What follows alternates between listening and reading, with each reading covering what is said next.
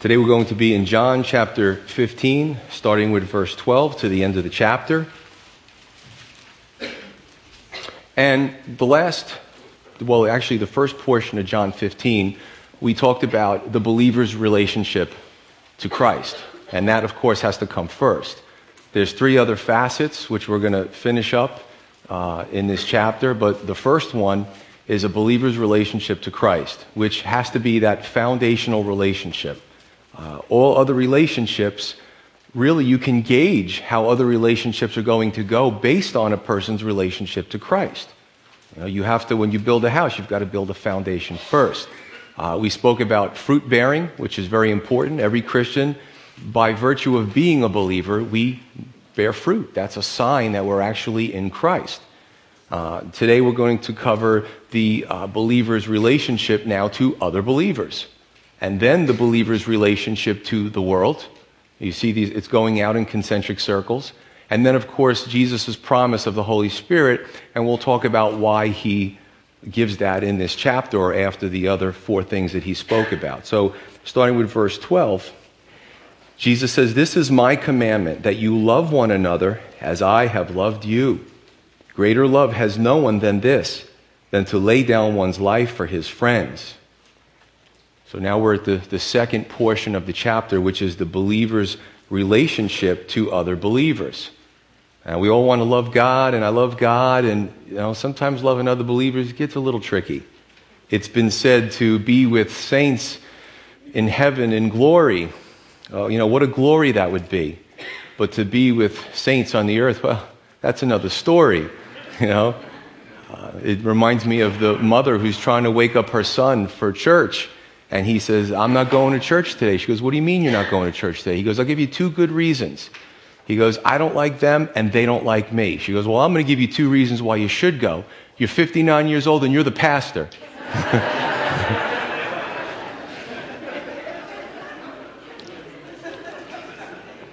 so if you've lived long enough, you know that uh, sometimes it can be challenging to deal with other believers. Now, notice, Jesus doesn't say try to love them. He commands us to love each other. 1 John 4.20 says that a person who says, oh, I love God. You hear that a lot. I love God. I love God. I've got my own relationship with God. But hates people, hates your brother. God says, you know, John says through the Holy Spirit, that person is a liar. You can't say that you love God and hate other people. And in verse 12, he says, Love one another as I have loved you. Jesus never asks us to do things that are easy, does he? It's never easy. This is, this is quite difficult. As a matter of fact, in Ephesians 5, Jesus tells the husbands to love their wives as Christ loved the church. Boy, that's a tall order.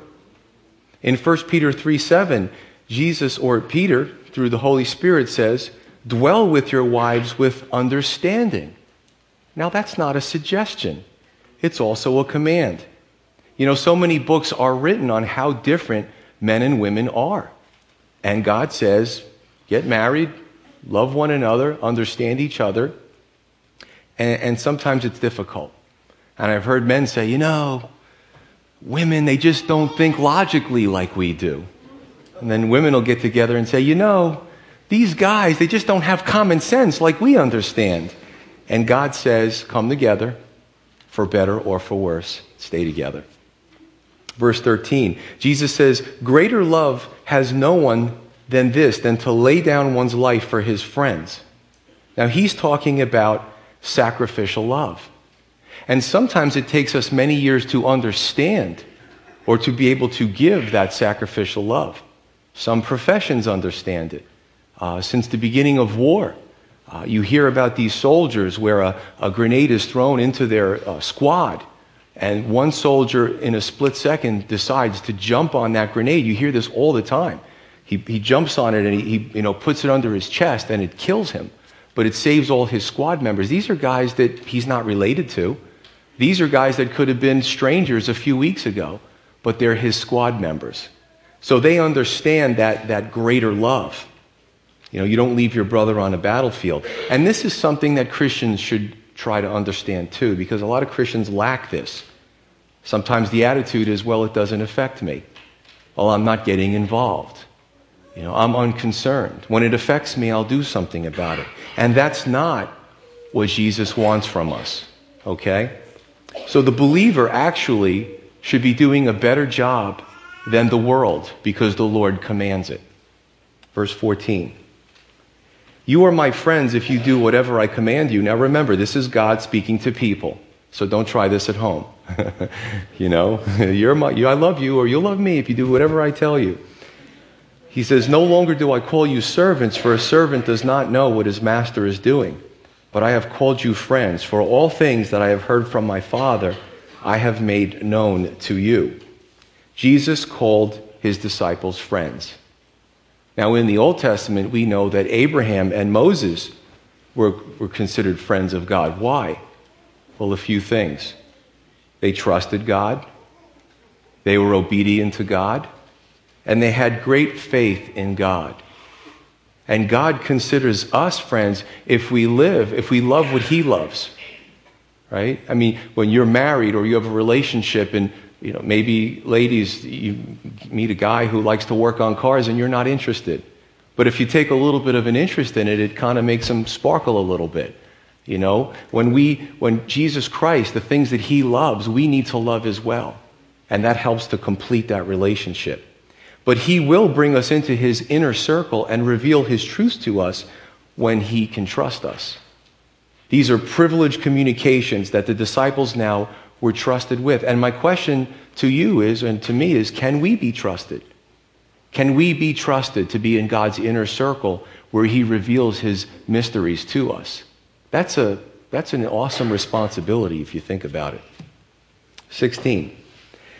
He said, You did not choose me, but I chose you and appointed you that you should go and bear fruit, and that your fruit should remain, that whatever you ask the Father in my name, he may give you. These things I command you that you love one another. So the Lord says a few things. Number one, I chose you, I appointed you. Three, that you bear fruit. That's a huge part of this, and we covered that last Sunday and four, that your fruit remains. So let's break this down. Number one, God says, I chose you. 1 Peter 1 tells us that his election, how he elects us, is according to his foreknowledge. God is omniscient, he knows the end from the beginning. In other words, if you choose to marry somebody, wouldn't it make sense to ask someone to marry you that's in the pool of the willing? Would you ask somebody to marry you if you knew for a fact that they would say absolutely no way, that would be futile. So God's election is according to his foreknowledge, and he chooses us individually. And number two, he says, I appointed you, I ordained you. Attached to that is a sense of purpose. And again, a lot of books have been written about purpose and destiny and uh, you know your your goals and you know what can make you a complete person, and they sell like hotcakes. But the truth is, instead of just a mere profession on earth, uh, God wants us to work with Him, working alongside the Lord. All this stuff one day is just going to be gone. But what will last forever is the gifts that God has given us, how we've used the gifts, how we've discipled others, and how we've poured into the lives of others. Three, he says that you bear fruit. Again, a Christian that doesn't bear fruit is an oxymoron. Not a moron, but an oxymoron. Okay? They're incompatible and they're inconsistent. Believers must bear fruit, it just comes naturally. And four, that your fruit remain. Lasting fruit. Not some cheesy spiritual, um, you know, exercise, but fruit that actually remains. And again, do we avail ourselves? Are we concerned about the lost? Are we concerned about pouring into others? That's the type of fruit that will remain. I remember that, well, actually, I can tell you right now that some of the men that discipled me never saw the day that I became a pastor. I don't know what God lets you see or what He doesn't let you see while you're in heaven, but they poured into me, and they might not have been pastors themselves. But God, I guess, you know, He told them that you, know, you got to pour yourself into others, and I was beneficial. I was the, the blessed one that they poured into me because here I am today and stand before you. But without that discipleship, without that correction, without that guidance, I don't know that I would be here today. But there were men who stepped up to the plate. The Bible says that the older women should teach the younger women, and the men should teach the younger men. Verse 17. He says, These things I command you that you love one another. And the question is, can you command love? Uh, we often think that maybe from the books we read or the movies that we see that love is an emotion. But love is more of an action, and it can be commanded because the Lord does command us to love one another. Now, I'll tell you that I'm Sicilian, and my, my emotions can fluctuate. And there's times that I have to completely override my feelings because I know something is right. Well, I feel this way, or this bothers me. It has got to be overridden because I have to follow the commands and the precepts that the Lord has given me. In the case of the Lord, everything that he did, his love was one sided. He loved the religious leaders, and they, they mocked him and ridiculed him.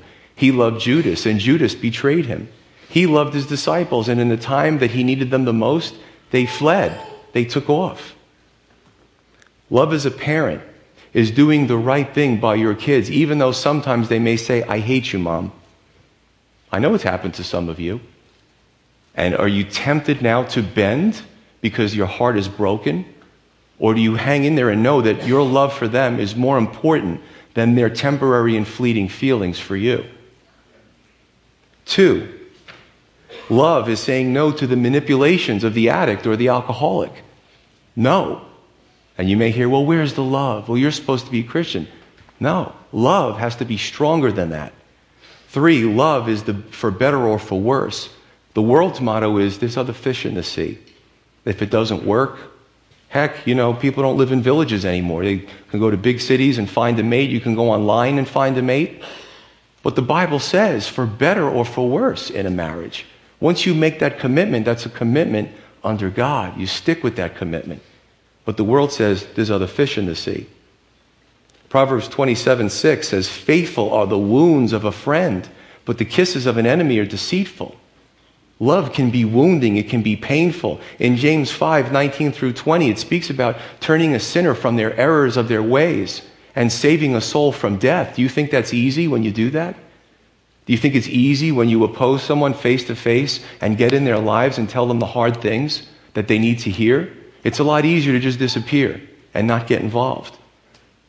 See, love isn't, isn't that Hollywood mushy love. And I submit to you, look at any of these actors and actresses, and they need your prayers. They make these romantic movies, but in their personal life, there's no way they can live this out. You see what I'm saying? So even that Hollywood love by the actors and actresses, they can't follow that. They can't complete that. Love is sacrificial, it's sometimes painful, but it's a lasting love. As society becomes more shallow and more surfety, we need to become we need to dig deeper. In the case of the Lord, his love was hazardous to his health.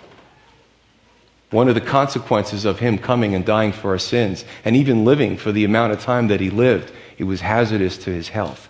They beat him, they mocked him, and they hung him on the cross because of his love. That's a tall order now, isn't it? Can anybody really do that? I believe this. I believe that God commands our love to be so high so that we look at it and say, you know what? I tell you right now, as your pastor, I can't meet that. However, I have to say to myself, but only through the power of the Holy Spirit.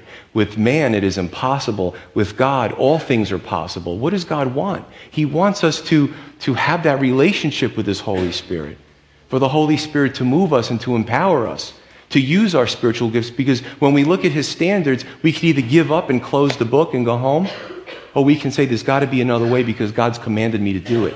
So if He's commanded me to do it, then I can do it. Okay? Verse 18. Here's the relationship of the believers to the world. If the world hates you, you know that it hated me before it hated you. If you were of the world, the world would love its own. Yet because you are not of the world, but I chose you out of the world, therefore the world hates you. Remember the word that I said to you A servant is not greater than his master. If they persecuted me, they will also persecute you. If they kept my word, they will keep yours also. So here's this relationship now believers to the world. What is the world? We have to, we have to parse this. We have to take it into sections, otherwise, we won't understand it. because God so loved the world, but we're also going to read scriptures that says don't be like the world. That says don't love the world. So wait a minute, if God's supposed to love the world, how do I not love the world? Understand the context of the scripture that we're reading. The word cosmos, the world, can mean the, the system of the world, the humanistic, man centered, God rejecting system. So we're not to be like the world or love that system because we're of, of the kingdom of heaven. But there are individuals in that world, just like I was many years ago, that were plucked out of the world. God called us out of the world and said, Now you're over here. You're with me. You're a child of God. So we're to love the individuals in the world and try to win them to Christ, but we're not to be like that world system collectively. And that makes sense. 1 John uh, 2 15 through 17 says this Do not love the world. Now it makes sense. Or the things in the world. If anyone loves the world, the love of the Father is not in him. For all that is in the world, the lust of the flesh, the lust of the eyes, and the pride of life is not of the Father, but it is of the world. And the world is passing away in the lust of it, but he who does the will of God abides forever. That lasting fruit that he's speaking about. And we can't love the Father if we love the world at the same time. Romans 12:2 tells us this. And do not be conformed to this world, but be transformed by the renewing of your mind that you may prove what is good and acceptable and the perfect will of God. Some get it backwards. They can't get along with other believers. There's always some type of drama situation. However, they're very comfortable in the world. Right? Why would the world hate Jesus? I'm going to go to John 3, and we've covered this, verses 19 through 20. Why would the world hate Jesus? Because he's the light. And it says this This is the condemnation that the light has come into the world, and men love darkness rather than light, because their deeds were evil. For everyone practicing evil hates the light and does not come to the light, lest his deeds should be exposed. And this is amazing how we see real life examples of light and darkness. Uh, during the warm weather, my wife and I like to go down the shore.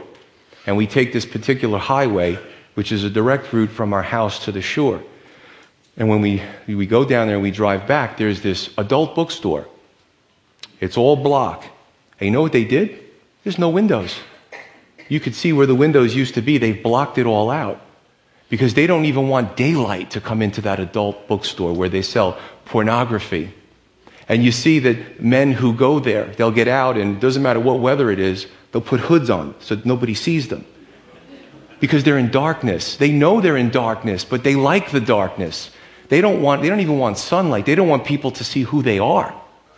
You know, some towns uh, have the, when, when a, a, John or somebody who goes with a prostitute, they start putting it into the paper. And that's cut, cut down on prostitution because now their sin, their evil, their darkness is, there's, there's light being shined on it. So the truth is, the world is in darkness. The world's idea of God, the world's idea of morality, the secular world. And when Jesus came, he shined the light on that. And the world didn't comprehend it, they didn't want it. So verse 19 tells us this If you're of the world, the world would love its own. But because you're not of the world, but I chose you out of the world. Remember, the world hates you. Now, the carnal Christian is fine living in the world because they want the benefits of heaven, but they also are so into the flesh that they still are heavily tethered to the world system. But the true believer will eventually, or at some point, be hated by the world. Now, in our country, it's a little bit different. And I'm going to talk to you about what the Christians in other nations face. But for us, it might be an insult or a ridicule or a joke. Uh, but at some point, people will not like you if you really choose to uh, be married to the Lord Jesus. Jesus said, I chose you out of the world. You switched sides. That's why the world hates you. Switch sides. When you're plucked from the world and you go from the kingdom of the earth, which is temporal, to the kingdom of God, which is eternal, the world looks at that and they get annoyed at that. In a spiritual sense, you are a traitor. So that's why it is the way that is. God came to expose the sin of the world and give a way out, but a way out would mean admission and a change of a lifestyle. And many don't want that. There are many that come to church that want to feel good about themselves. They want to be part of a religion or a group of people. However, they don't want to change their lifestyle. Now, what's really great is when I came into church, I had a bad lifestyle. But over time, the Lord worked on me. It was a process. And each time it was painful when He made changes in my life and when He started pruning and taking off the dead things of my character and my spirit. Verse 20. He says, Remember the word that I said to you, a servant is not greater than his master. If they persecuted me, they will persecute you. If they kept my word, they will keep your word also. And this is the principle of identification or ambassadorship. Now, in the old days, when there were two nations, and maybe there was some trouble, they would send a representative from one nation or ambassador to another nation to, to talk. And if the receiving nation didn't like what was being said, they would kill the messenger. And that's where that expression comes from don't kill the messenger. Because literally, if you were the messenger, there was a good chance at some point they were going to kill you. It was a hostile nation. What Jesus Christ did was he came from heaven, he came from that kingdom. He came to earth as a messenger, and he gave the, the message, and he was killed. And what Jesus says is this, the message that you're carrying that's from me, if the world receives my message, they're going to receive you, ambassador. If they hate my message, they're going to hate you. So understand that. Here is a periodical from Voice of the Martyrs, and if you would like to get this, uh, we would make it available, the information. And this is the December 2012 edition, and the cover's a little graphic. It has a little girl little Nigerian girl with one arm because she is a Christian and her family is Christian and her village is Christian. And regularly this happens in parts of Africa and Asia and places that we're not very close to here, uh, sometimes Central America. And basically, uh, in 2010, a Muslim mob armed with rifles and machetes slaughtered more than 500 Christians in Dogo, Nahawa, and two other villages. And what Voice of the Martyrs does is they go down there, and I support them, uh, and they take doctors and such, and they help to repair these people. Um, some of them are so ostracized that they can't even go to the village well. So Voice of the Martyrs brings, you know, well kits so they can dig their own wells, blankets, you know, because they burn their houses down and burn their uh, clothing, and it's terrible. It's terrible. Some don't want to look at this because, you know, in, in America, we're so removed from that. We're so isolated. But this little girl is my sister. As a matter of fact, on the cover it says, She is my sister, is she yours? Very poignant. At the very least, we should be praying for our brothers and sisters. Now, if you want to remain a Christian, you live with the threat every day that this happens again. And sometimes it happens multiple times, and a lot of the Christians are displaced. There's actually one story of um, a widow's courage and in Mosul, Iraq, her husband was also preaching and giving out Bibles. And uh, his, you know, the militants, the local militants, found it out. They kidnapped him, they beat him, they tortured him for three days, and then they killed him. This woman is so joyful. Now, we would be bitter about that. I mean, in the flesh, we would be incensed and enraged. Here's what she says Rebecca passed on these words of exhortation for married women in the United States. Women should be brave and allow their husbands to fulfill God's will. We should not keep them by our sides, but release them for ministry. It's powerful. Do you have a calling in your life to preach the word? It's not hard to do around here. Maybe you'll be insulted, you'll be ridiculed, but if you do it here, I mean, this is the real deal, and they continue to do it. Many widows of, of pastors in these nations. That's an eye opener. Satan uses persecution in persecuted nations to try to destroy Christianity.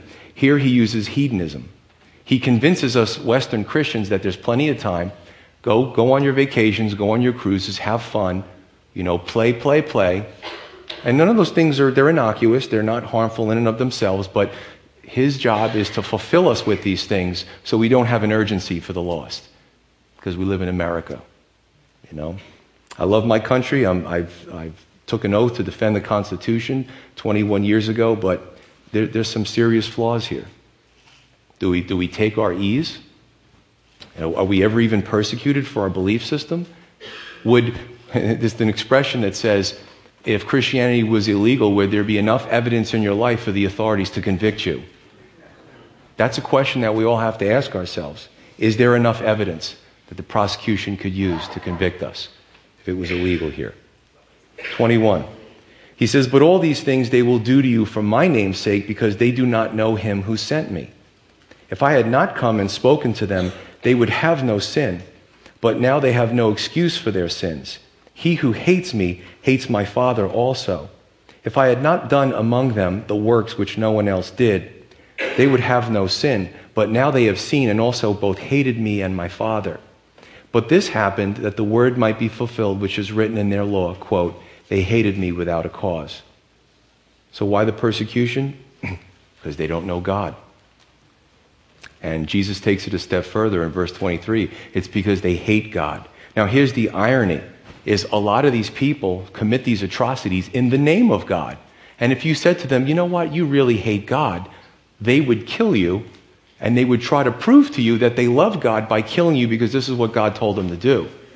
This is a twisted world we live in. I mean, there's no logic at all to this. But Satan doesn't have any logic. You know, an unbeliever may say to you, uh, and you're, if you're at college or you're uh, at school and they know you're a Christian, they may say, you know what? Religion is the reason for many of the wars and the bloodshed in the world. And you know what? They would be right. Religion is the reason for much of the bloodshed in the world. Right? Look at, look at even in the Middle Ages, it was the church that was doing much of the killing. So religion is the reason, but not faith in God, not true faith in God. Religion helps us to make our, ourselves feel good about ourselves, to placate ourselves. You know, it's, it's basically, I just want to read another scripture to you in 1 Peter 4 about being persecuted before we move to the next block here. Uh, verse 12, 1 Peter 4, verse 12. It says, Beloved, do not think it strange concerning the fiery trial which is to try you, as though some strange thing happened to you, but rejoice to the extent that you partake of Christ's sufferings, that when his glory is revealed, you may also be glad with exceeding joy. If you are reproached or insulted or reviled for the name of Christ, blessed are you, for the Spirit of glory and of God rests upon you. On their part, he is blasphemed, but on your part, he is glorified. But let none of you suffer as a murderer, a thief, an evildoer, or a busybody in other people's matters. But if anyone suffers as a Christian, let him not be ashamed, but let him glory, glorify God in this matter. So, what that means is if we just go out and do things and the, the, authorities are against us, I mean, if you're sitting in the back of a patrol car with a complimentary set of silver bracelets for robbing somebody, that's not what he's talking about. You know? He's talking about persecution for being a believer and standing up for God. He's not talking about being persecuted for breaking the law and in other ways and something that we deserve. So we need to separate that. Verse 22. This is powerful he said basically, if he hadn't come to earth and taught and shown the truth, the world, in a sense, could claim a level of ignorance. Actually, the Apostle Paul says something similar in Acts 17:30, where he says, up until this time, God overlooked to some extent spiritual ig- ignorance, but now we have no excuse. Why? And I would say that this is the principle of the aperture, like an aperture of a camera, a camera lens, because basically we're accountable for the amount of light that we receive. And in the United States, in the age of information, in the age of the internet, there's really no excuse for us not to know God or seek Him and to find that truth. So if we receive a lot of light, which those people did, and even the Apostle Paul said in Acts 17 on Mars Hill, that, some of that ignorance was excused before, but now mankind has no excuse. He came, he did miracles, he taught, his recorded word is in there, he rose from the dead, he raised the dead, he ascended into heaven. There's no excuse anymore. And again, if we live in the United States, it, it's very easy to find the truth if we're, if we're really interested. Verse 24, he continues that not only was, was the teaching, but the miracles were proof, and that we can't, uh, can't claim ignorance. Here's logic. We live in the year 2013, right? 2013 what? Bananas? 2013 years. 2013 years from what? The creation of the universe? No. It's from the life of Christ. I'm surprised the ACL, ACLU hasn't gotten onto this and tried to change our calendar. Maybe if they hear this, they'll, they'll get an idea and go to court and file a lawsuit, try to change the numbers around. But this is what the world uses, or most of the world, 2013 from the life of Christ, who's affected, arguably, had the most profound effect on humanity than any other person who ever lived. Every leader is polarized with a view about Jesus Christ, good leaders and bad leaders. He's been quoted by Gandhi, by Napoleon, by Adolf Hitler, by cult leaders. Everyone knows who Jesus Christ is. Some use him for, for satanic means to get control over the masses, and others say that, you know, even with the love that I have or the things that I've done, I can never measure up to that Jesus Christ. So the world hates Jesus, and by principle of identification, the believer whose life emulates the understanding of judgment, repentance, and salvation. Okay? They're going to hate that person as well. And this is my problem with celebrity pastors. In Luke 6, Jesus says, Woe to you when all men speak well of you. He said, So did the fathers in the past of the false prophets. And again, it's, it's a, it becomes a business, it becomes a celebrity thing. And, you know, the person only wants to say good things, only wants to say nice things. But the fact is, you can't half truth the Bible, or that leaves no truth. There is no such thing as a half truth, they go together. So, this is the problem I have with that, that situation. In, uh, in, in, a, in, a, particular church, there was some uh, Voice of the Martyrs um, information uh, at one of the services shown on the screen. Uh, the images of the persecution and brothers and sisters who were going through uh, some horrible things. And uh, there was a bunch of people that got up and complained to the staff that we didn't want to see that on a Sunday morning. Again, our brothers and sisters. There was um, uh, one cover where a woman's village was, was burned. Her name was Eubelina, I still remember, and her face was completely burned. And through all the, the melted flesh, she had this big, beautiful smile showing her teeth. And I read Voice of the Martyrs, and some of the articles where uh, people wrote in complaining about the picture. They, it was offensive to them. To me, she was a beautiful woman. And for her to be able to smile after that and still praise Jesus, that says a lot about her character. The problem is in this country is we're skin deep. Look at any magazine, look at any commercial, watch any show, we're skin deep. We're a skin deep society, and it's horrible. And it infects the church as well. It infects the church as well. Verse 25. He says, But this happened that the world might be fulfilled, which is written in their law. They hated me without a cause. Now, Jesus is referring to Psalm 69, which is a psalm of David. It's a Davidic psalm. The, word will, the world will hate you for seemingly no reason. No reason. Now, we're not to become like the world, and we're not to hate the world back. Again, our, our goal is to, one by one, you know, win them to Christ, win them to salvation. And that's a hard thing when somebody. Uh, so I read some of these stories about um, horrible things that have happened, homes burned down, and um, kids kids murdered, and these Christians are still so forgiving, you know. And and through that forgiveness, they, some of those militants actually come to Christ. That is just a, that's a work of the Holy Spirit. That does not happen in the flesh. 26, last two verses. But when the Helper comes, whom I shall send to you from the Father, the Spirit of truth who proceeds from the Father, he will testify of me. And you will also bear witness, because you have been with me from the beginning. The promise of the Holy Spirit, why is it here? Because I believe it's for encouragement. Jesus is preparing his followers for what they're going to expect. But he's promising every true believer persecution. 2 Timothy 3:12 for all those who desire to live godly in Christ they will not maybe they will suffer persecution. You know, um, we, we like our Bible promise handbooks because it says God will always be with us, He will never forsake us, God puts us in families. And then we get to some of them like this, and it's like, that's a tough one. So I will suffer persecution if I desire to live godly in Christ.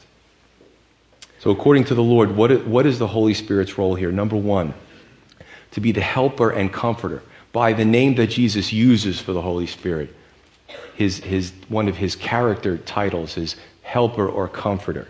And we need that, especially when we're going through dark times. You know, yea, though I walk through the valley of the shadow of death, I will fear no evil. Right? I mean, if we go in through that valley of the shadow of death alone, it's kind of scary. But the Lord is, He's a parakletos. He's alongside of us. He's with us. He's like, it's, it's dark, it's scary. You've got to go through it, but I'm right here next to you. Right here next to you. Two, by his very nature, he is a proclaimer of truth. He is the spirit of truth, and the truth is crucial. Many pick religions based on their own lifestyle or what they like or some of the accoutrements of, of the church or the congregation. But when we come and we learn and we follow a doctrine, it needs to be based on the truth, not just something that makes us feel good. And three, the most important, Jesus says, He will testify of me. What does that mean? That the Holy Spirit will always point to Jesus Christ, always. Now, some play fast and loose with the Holy Spirit because he is arguably the most misunderstood of the Godhead the Father, the Son, the Holy Spirit. Holy Spirit is arguably a little bit mysterious. You know, um, we, we get a, an idea of who the Holy Spirit is. He is a person, he's a personage, but uh, it's, it's, a little, it's a little nebulous. And because of that, a lot of weirdness can come out of that. Now, I, I, looked at a statistic actually after the election. I'm a math guy, I like statistics. And it said that the United States is now close to 20% irreligious. Now, that number has gone up considerably. I tell you what, it's higher in Israel. You know, the land of, right? The land of Genesis and God's promises. And this is what we're dealing with. Irreligious, no faith, it's on the rise. And that was one of the uh, crucial factors. As a matter of fact, and I don't want to get too political, but both the Democrats and the Republicans were actually shocked by the last, Demo- uh, the last uh, presidential election. And they said that the 20% of the irreligious were, were really the key swing to put President Obama over the top from all the exit polls and all the mathematics that they did. They were afraid of anybody who, who, who had any type of faith. They didn't want that person in the White House. That's pretty, that's pretty scary, isn't it? We got a lot of work to do, don't we? If every Christian in the United States poured into one person, loved one person, discipled one person, the face of this country could be vastly different. Now, what I don't want to do is get into this political thing where let's take over the, the politics and we're going to change the United States back because we're, you know, we're involved. I think we should be involved and we should vote. However, it's the Holy Spirit, it's God who does the work. We need to do our individual work and let God work on the masses and revival. Right? But I got to tell you, I've done more. And again, let me go back to that third point. The Holy Spirit will testify of Jesus. I've walked into churches, and some of you have as well, where there's chaos. People are rolling on the floor, they're laughing hysterically, they're burping, they're passing gas. I am not kidding. You can find this stuff. And it's bizarre. And people walk right back out of that door. That is not the Holy Spirit. And people will say, Oh, I'm just in the Spirit. You're not in the Spirit because there's nothing in those actions that testify of Jesus Christ because we can't control our bodily functions. Come on. That's weird. there's no other word for it. Is it a work of the Holy Spirit? It must point back to Jesus Christ. Must. Christ was speaking to the disciples, but he was also speaking to all believers throughout the ages. Now, society, ladies and gentlemen, and I have to tell you that some say, oh, it's, it's kind of a lot of gloomy prospect. Things are not going to get better in this country, they're going to get worse. Now, I'm not being gloom and doom because I walk around every day with a spring in my step because I trust the Lord. I don't care what's going on here. I really don't. I got to do my job. I want to minister to people. I want to bring people into the kingdom. I want to be that ambassador and that messenger. Whatever happens in the government, I'll still vote, but that's not what's going to make me happy or sad. But I believe, look, there's another shooting in Colorado. It's on the rise. People are becoming unstable. They're starting to unravel. Society is starting to unravel. Even, the, even in the courts, the prosecution, the budgets are down. They're actually deciding which heinous criminal they should prosecute because there's financial issues. Heroin is on the rise. Young people are addicted to heroin. I see it. You know, when I put on my other hat, I see it all the time. It's this bubbling, um, ominous force that's it's underneath the facade of society, and it's only going to get worse. This is not the America that we know. It's starting to change. But we can still be joyous. Why? Because the Bible tells us to have that remaining fruit. The world's going to continue to go humanistic. You know, the world, the nations are going to get together and try to, you know, bring everyone together, the banking system, the governments, to have more tighter control over the people. It's, it says it right in the scripture. It's not some fanatic uh, theory. It's right in the scripture. We see that movement. But what do we do? What is our response as the world gets more difficult? I actually named the sermon uh, Time to Get Serious. It's time to get serious. We need to love more. We need to maybe sacrifice some of our free time in the way of pouring into others. Maybe sacrifice some of our, our self centered pursuits in a way of, of pouring into others. And that could mean a little kid in the children's ministry. I've seen kids grow up in this church in 10 years, now they're in college. It's amazing. It goes fast. And they're solid because people poured into them. So as life gets more difficult, as the world gets more difficult, we need to rely on the Holy Spirit more. We need to love more. We need to persevere more.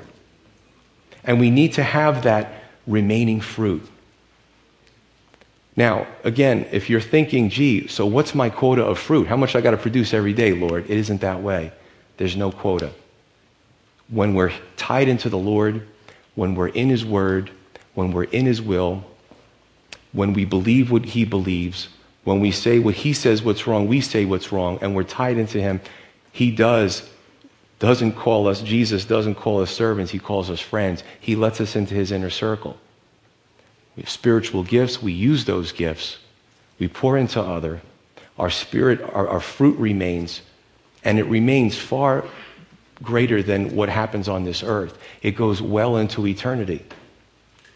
We need to be more pertinacious about our faith. We need to get out of lackluster and get more into serious about what we believe and ask the Lord I was praying with a group of men in my office uh, at 10:15, and one of the prayers of one of the gentlemen said, "Thank you, Lord, for tapping me on my shoulder and reminding me that I, am to be in ministry." He actually put aside all his worldly pursuits, and he said, "I, I want to be. I want to start pouring into people. I want to be in ministry." Thank you, Lord, for tapping me on the shoulder. So my prayer is that uh, all of us would become more serious, not sad, not gloom and doom, but joyous and as the world starts to unravel more and it starts to perish more, they see that light in us. And the worse things get and the brighter we are, they have no choice but to ask us, How do I get some of that? Give me some of that. All right? So that's my desire for us uh, this morning. Let's pray. Father in heaven, Lord, we thank you for your word as always. We thank you for what you're showing us. And Lord, we thank you that you wrap it up real nicely and and real orderly and help us to digest it piece by piece. Lord, as, as things get more difficult, primarily we're to love you. That's got to be our